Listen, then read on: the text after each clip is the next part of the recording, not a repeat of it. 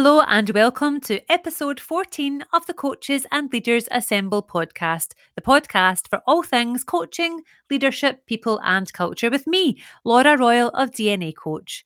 In today's episode, I will be discussing the importance of creating a culture of psychological safety for success in your workplace, which is part one of a two part series on the very topic. So let's assemble.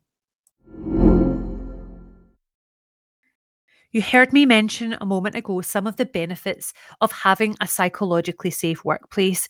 And ultimately, what this brings is an increase in employee engagement. How wonderful does it feel when you are truly part of an organization where you feel included? You feel that strong sense of connection, that strong sense of belonging. We spend an extraordinary amount of time in our workplaces. Now, we might not necessarily be traveling to a workplace location, like an office or a factory or wherever it is that you will recognize as head office, for example. You might be working from the comfort of your home, your home office. You might even be working on a remote basis. You might be working on a geographical basis, whatever that looks like for you. Every single person needs to be working in a culture that is psychologically safe. It breeds success. People are engaged. And this is when we have that feeling. People feel safe to express themselves, share their opinions and ideas, and, you know, even make mistakes without that fear of retribution. What a nice space to be in if you can be in an organization where, if you do admit to a colleague or a leader or a manager that you're stuck or you need help or you've made a mistake or there's something you don't know. I mean, those are quite vulnerable statements to make. You know, saying to someone out loud, I've made a mistake, or I don't know that, I don't know something, I need help. That should be met with support rather than belittlement or excuse exclusion. So let's think about how we breed that culture of psychological safety because more people are likely to be fully engaged in their work. They're more committed to our job. You're more productive, let's be honest, and more likely to stay with an employer who values you, your contribution, your worth, and everything about you that you bring to the, the role, to the organisation, to the team's success. Now, I mentioned earlier as well, another benefit of a psychologically safe workplace is in the increased opportunity for creativity and innovation. Now, when employees, team members feel safe to take risks and try new things, they're more likely to come up with some new and innovative ideas that can help the organisation succeed. Now, such a workplace encourages collaboration, or it should be encouraging collaboration. And as uh, company employees or colleagues or team members, we should be in that safe space where we can collectively work together, share those ideas and those perspectives without any worry about how that might sound or how it's viewed. Having a psychologically safe workplace is essential as well for our own well-being, our own mental health because when we feel safe, we feel respected, we feel supported, and we feel valued, we're less likely to experience any unnecessary stress, anxiety, or burnout. And on the flip side of that, when we feel unsupported, we're probably more likely to experience mental health problems that can lead to absenteeism, sometimes presenteeism, and reduced productivity. Now, I don't know about you, those are the complete opposites of what I want to experience in the world of workplaces. Ask yourself how that looks in your organisation today. Is your organisation one that's led or ruled or governed by fear, by blame? Or is it one that's led by curiosity about who each person is and what you bring uniquely to the role? I know the one, again, that I'd want to be part of. People often say to me, Well, Laura, isn't psychological safety just the latest buzzword or phrase or the latest business speak that's came out of the pandemic? No, not at all. In fact, it's been around for decades. You heard me mention earlier on that I have that deep rooted connection with psychological safety that I recognized many years ago. And it's firmly rooted in my personal values, the values that I have about being included. I want to be part of things. It's also rooted in my value about security, which has that strong sense of connection and belonging, that safe place that you call home, perhaps or that you call your workplace. You want to be working alongside people that have your back, that you trust in them and they trust in you. And I was talking about this concept right back to the late 90s when I started out in my professional working career into the early noughties on how people not only had their contract of employment, you know, your terms and conditions, your role profile, but you had a psychological contract in place.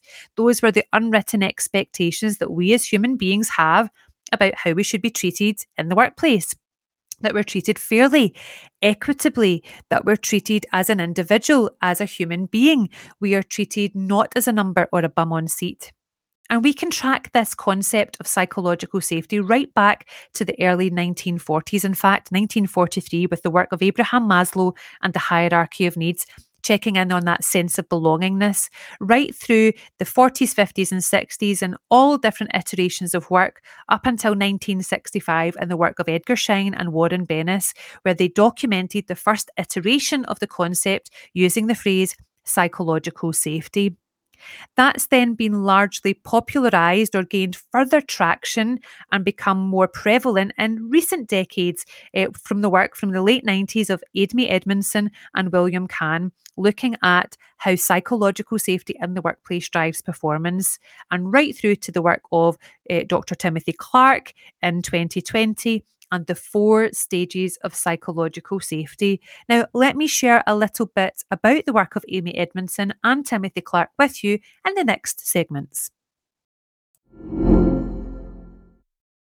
You heard me mention Amy Edmondson. Amy Edmondson is a Harvard Business School professor and a leading researcher in the field of organizational behavior, best known for her work on psychological safety, which is the belief that one will not be punished or humiliated for speaking up with ideas, questions, concerns, or mistakes. Right at the start of the episode today, I said I would share with you a couple of definitions, and that's one that I find to be really powerful, where we can speak up with those ideas, questions, concerns, or mistakes without that worry that we're going to be punished or humiliated in some sort of way. Edmondson's research has shown that teams with high levels of psychological safety are more innovative. We perform better with higher levels of employee engagement and satisfaction. Amy has also shown that psychological safety is critical for team learning and development, and it can be a key factor in organisational resilience and adaptability. Amy Edmondson has also identified three key elements of psychological safety one being a framework, which is the shared understanding of the team's goals and expectations. Secondly, permission, which is the belief that it is safe to speak up and ask questions. And then, thirdly, support, which is the belief that the team will respond constructively to anyone's contributions. Amy Edmondson also has emphasised in her work around the importance of leadership in creating and maintaining psychological safety, with leaders who model openness, curiosity, and humility can create an environment where employees, team members feel absolutely free to speak up and take some risks along the way. Overall, Amy Edmondson's work has contributed greatly to our understanding of psychological safety and its importance for team and organisational success. What I love about Amy's work, um, she is the author of many books. Teaming, um, for for one, is a fabulous read, and I would thoroughly recommend that. Amy has a number of guest interviews on podcasts, a few TED talks as well. Thoroughly recommend. But what I really love about Amy's work is all about the role modelling behaviour of the leader. And that is very much echoed in the work of Timothy Clark, who I'm delighted to share a little bit with you on right in the next segment. Now, the work of Timothy Clark is of particular importance and note to me, as I am very proud to say that I was in the very first global cohort to become a licensed practitioner on the four stages of psychological safety, working directly with Timothy Clark, which has been an absolute pleasure.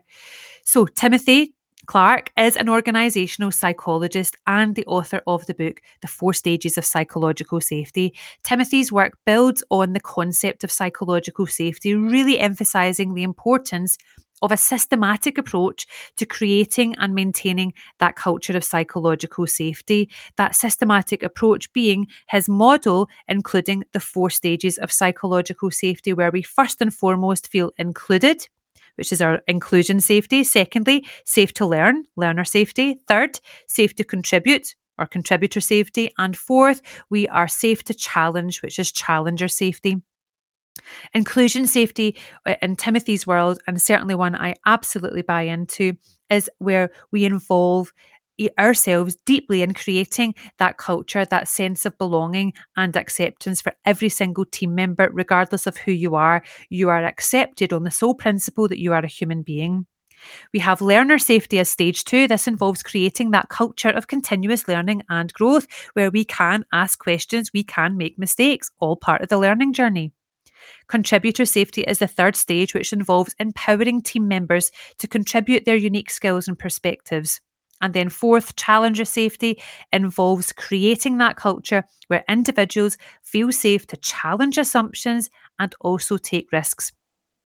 What I really enjoy about Timothy's work is um, Timothy emphasizes the importance again of leadership in creating and maintaining psychological safety, and equally identifies four leadership behaviors that are critical for building that culture of psychological safety. One being present, secondly, be personal, be proactive, and then be prepared.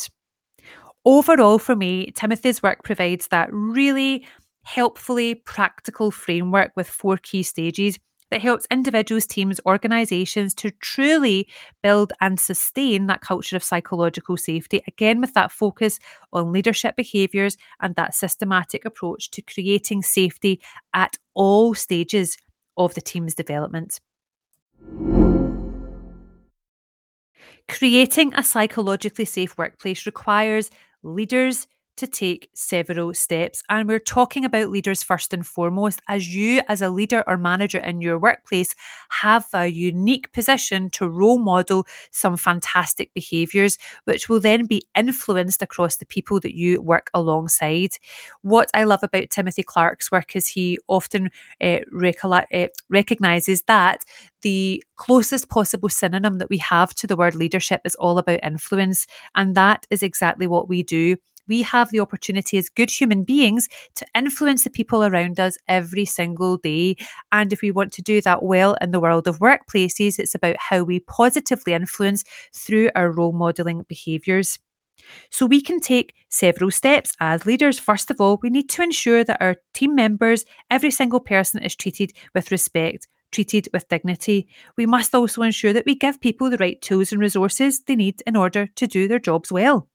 And we must encourage that channel of open communication and feedback all of the time, not just one offs or when we do town halls or when we do presentations, creating that continuous communication culture and that culture underpinned by trust, where people know that they are safe to speak up and share their opinions. Now, we will revisit the subject of psychological safety and the barriers to it in future episodes, but for now, here are some key steps that leaders can take in organisations to truly build that culture of psychological safety. And then, following that, I'll share some key questions for you to consider overall. Okay, behaviors that we can foster that will help each and every one of us increase that culture of psychological safety in the workplace. Firstly, it's about encouraging open communication. Create that environment where people feel comfortable speaking up, they feel comfortable sharing their ideas, opinions, and concerns. And that might involve us asking people, letting them know that they have permission to speak up and speak freely, that their voice is welcomed. We want it to be shared, we want to to hear it. Secondly, it's about leading by example. Might sound like an old cliche, but it's so true. Role model the behaviours that we want to see in others, such as being open, honest, respectful, transparent. Build that trust from the outside in and the inside out. Create that culture of trust by being transparent. Keeping our promises, and of course, showing our own vulnerabilities. We are fallible human beings. We will have made mistakes in our past. We will make mistakes in our future. Sharing those and sharing our learning experience from that truly helps build trust. Then providing feedback, having a culture of continuous feedback, helpful feedback that is balanced, uh, and feedback that's specific, it's actionable, it's future focused on growth behaviours rather than personalities or things that haven't worked well so far. In a future episode, we're going to dive right into growth mindset and future focused feedback as well. So think about how that fits for you. We shouldn't be in that culture where we only share feedback when shit hits the fan. Okay, let's be blunt and honest about that then we should be promoting collaboration, encourage collaboration amongst team members by creating cross functional teams where we can hold those opportunities for sessions where we just air what we think. We give that creative space for thought. For interaction where nothing's off the table, when the mindset is we're putting on the table because there's an opportunity for betterment betterment of our people, betterment of the organisation or the process, processes in which we work in. How do we encourage people to work well together? Get them involved in projects, get people involved with networks and groups that they wouldn't normally be involved with. Work in that cross collaborative functional way recognizing people, recognizing their effort, their value, and their achievements is hugely beneficial in creating that culture of psychological safety. We should recognize the value that people bring, the everyday effort, as well as the successes along the way. No matter how small these things might be, these are the pieces of recognition that thank you for effort put in, for success gained, achievement, you know, whatever that might look like is huge in building your colleagues' confidence and motivation. And continue to encourage that growth and development. Encourage your colleagues, your team members, yourselves by booking in opportunities for learning. Provide training, provide mentoring, provide opportunities for people to advance their career.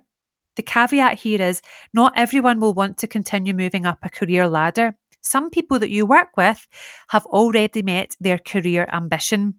However, they might still want to personally and professional professionally continue to develop their skill set and that shouldn't be ignored.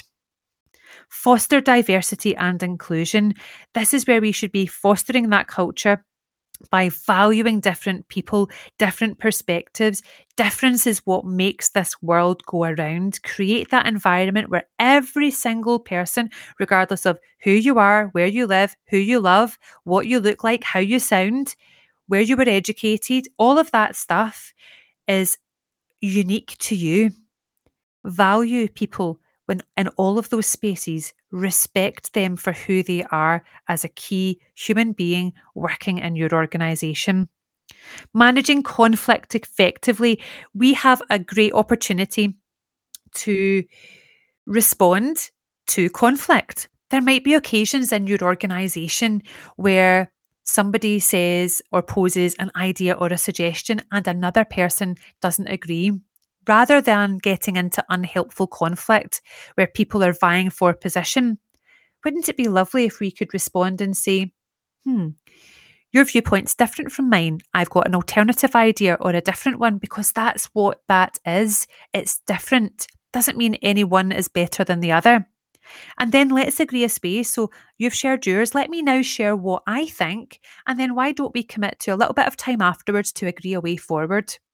What we're doing in that sweet spot is not necessarily agreeing with the person's comment or feedback or idea or suggestion, but we're going to agree a professional way to move forward. That's how you manage conflict effectively. Encourage that open dialogue, actively listen, find that common ground. That common ground being we're going to agree how we work with this, how we move forward. And lastly, promote balance in a person's activity, balance for a person's work life as well. We as leaders should be encouraging that healthy workplace um, and encouraging that work life balance, promote flexible work arrangements, provide support for employee well-being, recognize the importance of each individual's mental health. How are you going to do that? And how will you start this or continue this from today?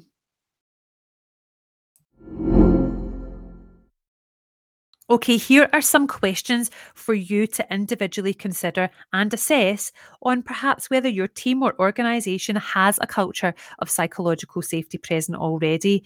There's never been a more important time than now to focus on the well-being of your people and the success of your business. And I want you, your people, and your business to thrive during these continued changing times.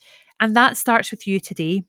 It's your responsibility as a great leader, colleague, and a human being to look after the safety and well-being of every single person you come into contact with in your workplace. And here are a few questions to get you started on this journey. I want you to reflect on these questions before you dive right in, okay, with your answers. So, if you were asking yourself today, how would you describe your workplace culture? What would that look like? Be honest. What will you do today to shape and foster that culture of psychological safety built on trust and a team mindset? One where your people are happy and they can truly show up as themselves without any fear to their self image, uh, eh, to who they are, and just, you know, what they bring to the organisation. How well are you accommodating and supporting a culture where people can be more human at work as well? Now, the culture of having a solid team mindset for safety and success, where you and your team and your business thrive, is one that every single person should be able to see, hear, and feel every single day, and one that's acted on as a priority for that truly people centered culture and organisation.